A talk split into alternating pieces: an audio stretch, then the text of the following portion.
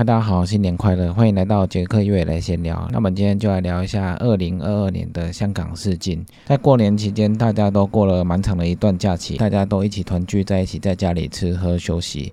那过年期间，大家有出门运动吗？那二零二二年过年期间的香港市境，这次参加的选手总共有十六人，有八位男子选手和八位女子选手。那因为疫情的关系，这次大家的出发是分批次的出发。每个人出发的时间都不太一样。那一开始的时候是港版逆走。那从屯门走到北潭涌这段距离一百 K，那一开始的时候，我看选手杨志成他速度蛮快的，跟第二名有拉开一段蛮长的距离。那一开始的时候，大家的速度可能都会比较快一点。不过因为这个是长达两百九十八 K 的距离，所以速度要自己掌握好，不能太快或太慢。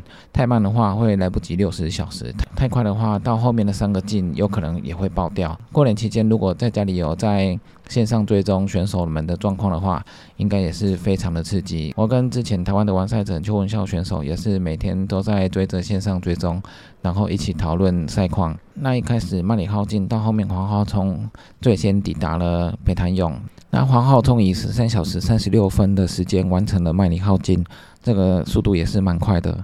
那结束麦里耗尽之后，他搭车前往卫衣新进。那搭车的时间花了四十五分钟，在车上休息之后，抵达卫新境，他就开始起跑。卫新境距离七十八公里，他也以十二小时二十八分完成了这条山径。卫新境他花的时间也是蛮快的，因为他已经跑了一百七十八公里了。那剩下就是港岛境还有凤凰境。跑出卫新境之后，再休息四十五分之后，他就开始往港岛境前进。这段山间距离五十公里，他花了七小时二十三分就完成了。那后来他抵达码头的时候，也是刚好接上渡轮。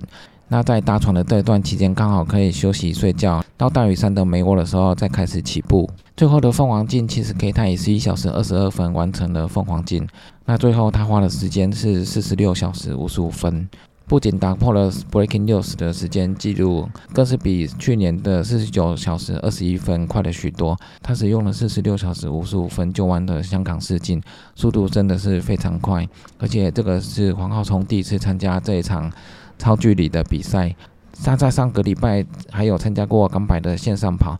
他的港百线上跑也跑了十小时五十六分，速度也是蛮快的。休息不到一个礼拜，他就参加了香港世界这种超长距离的三进赛事，所以真的是非常厉害。黄浩聪不愧是目前亚洲选手，两次都进入 UTMB 的前十强的选手，精英选手的实力都是真材实料的。在第一次参加香港世界两百九十八 K 这种超长距离的赛事。就能破六十小时，甚至破五十小时。除了你的基本实力要练得够扎实之外，还有你赛前的准备也要规划得非常好。那不能耽误太多时间。那一旦有耽误时间或出现一些状况的话，那你有可能就会没办法完成这个 breaking 六十。所以黄浩聪真的是非常的厉害，也恭喜黄浩聪在香港试镜刷新了赛道的最新纪录。黄浩聪的也说，他参加过最长的就是一百迈的赛事，那两百九十八 K 的超长距离对他来说也是非常的长。最后的凤凰镜，因为他两天也没怎么睡觉，在凤凰镜的时候也出现幻觉。这个出现幻觉，我在巨人之旅的时候也有感受过。我自己的感觉是。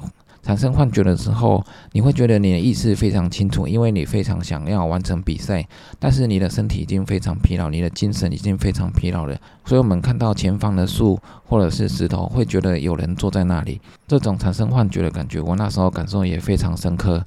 你很相信你自己很很清醒，没错，但是。却看到远处好像真的有人坐在那里。走近一看的时候，才发现那只是树木还有石头而已。那黄浩聪在这个时候还要维持这么高速的速度，真的是非常的不简单。那如果你太疲劳的时候出现幻觉，速度又不能降低的时候，那是非常不好跑的，因为你要随时注意脚下的状况，一个闪神你可能就会受伤。所以在出现幻觉的时候，晚上起雾，然后路又看不太清楚的状况下。要维持速度真的是非常的不容易。如果你熬过这一段时间的时候，你的整个人就会醒过来。那剩下最后没有几 K 的距离的时候，反而会更兴奋，然后身体的状况会更加的活跃，那种感觉就是你会忘了前面的所有的疲劳，最后抵抵达终点那种兴奋的心情，就会让你身体产生更强大的力量。有时候这种长距离的赛事，就是要克服一些晚上的睡意，还有疲劳，还有精神不济的状况。那只要撑过这一段之后，你就会感觉比较好一点。不过这个也是要经过训练，你的补给还有你的整个人的状况都要调整好。不管是超马赛或者是超马绕圈赛啊，越野赛、三进这种，很多人到晚上固定的时间可能就会想睡觉。那睡觉加上疲劳的累积，身体就会慢慢的负能量会累积越来越多。那这种负能量一旦累积的太多，就会让你很容易放弃比赛。那这种赛事就是可能平常就要多训练，因为如果你一次要跑一百 K，那我们基本上可能都会练十到六十 K 左右，至少你跑过六十 K 的距离，然后后面剩下四十 K 大概就是一个全马的距离，所以心情可能会比较轻松一点。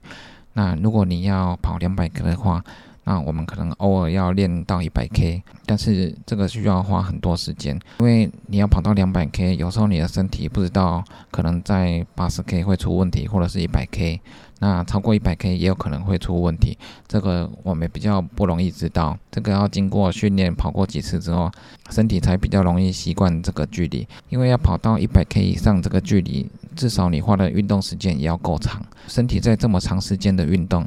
你的身体受不受得了？还有你的补给有没有及时的补给过来？这个都很重要。在一般的全马，我们可能跑三小时或四小时就结束了。但是到一百 K 或一百 K 以上的距离的话，那身体平常都习惯三小时、四小时就结束运动的状况下，在这种超长距离的赛事，我们可能就要让你的身体习惯这种超长时间还有超长距离的，在训练足够的状况下。